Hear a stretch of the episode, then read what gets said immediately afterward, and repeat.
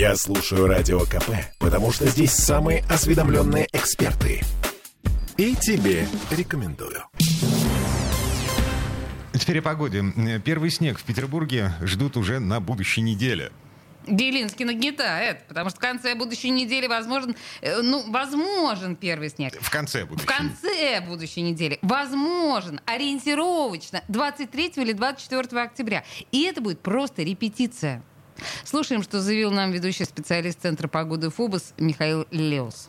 Тот э, снег, который может лечь и не таять какое-то хотя бы обозримое время, возможен э, в те моменты, когда среднесуточная температура начнет переходить через отметку ноль градусов в сторону отрицательных значений, то есть вместе с началом климатической зимы. По климатическим характеристикам в северной столице это происходит в период с двадцать второго по двадцать четвёртое ноября. Если как бы в истории покопаться, да, то вот, например, в прошлом году первый снежный покров, правда, он пролежал всего один день, это было восемнадцатого ноября. Позапрошлом году, который девятнадцатый был, это было восьмого ноября, опять же, один день, а потом снега не было практически до конца месяца. Исходя из того, что у нас как бы и не очень холодно, пока и прогнозов каких-то холодных сильно нет, вот я бы и говорил, что первый временный снежный покров – это третья декада ноября.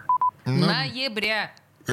Снежный, снежный покров. Покров. А первый снежок, который растает буквально там через пять минут после того, как ты его увидел, да, на следующей неделе. Но главный синоптик Петербурга Александр Колесов, в общем-то, тоже говорит, что прогноз снегопада на конец следующей недели, во-первых, предварительный, сильно предварительный, а во-вторых, снег будет временный, придет один циклон, за ним другой, с теплым воздухом, все это растает к чертовой матери. Кстати, на севере Ленинградской области как раз первый снег может выпасть уже буквально на днях, семнадцатого-восемнадцатого октября. Правда, тоже пролежит недолго. В общем, зима близко, но о морозах, сугробах и о переобувании машины говорить пока рано. Хотя можно думать об этом. Ну, думать можно, конечно. Тебе можно. А, никто не запрещает э, съездить в шиномонтаж заранее. Шипы от этого не сильно пострадают. Мы многократно говорили об этом со всякими автоэкспертами и специалистами.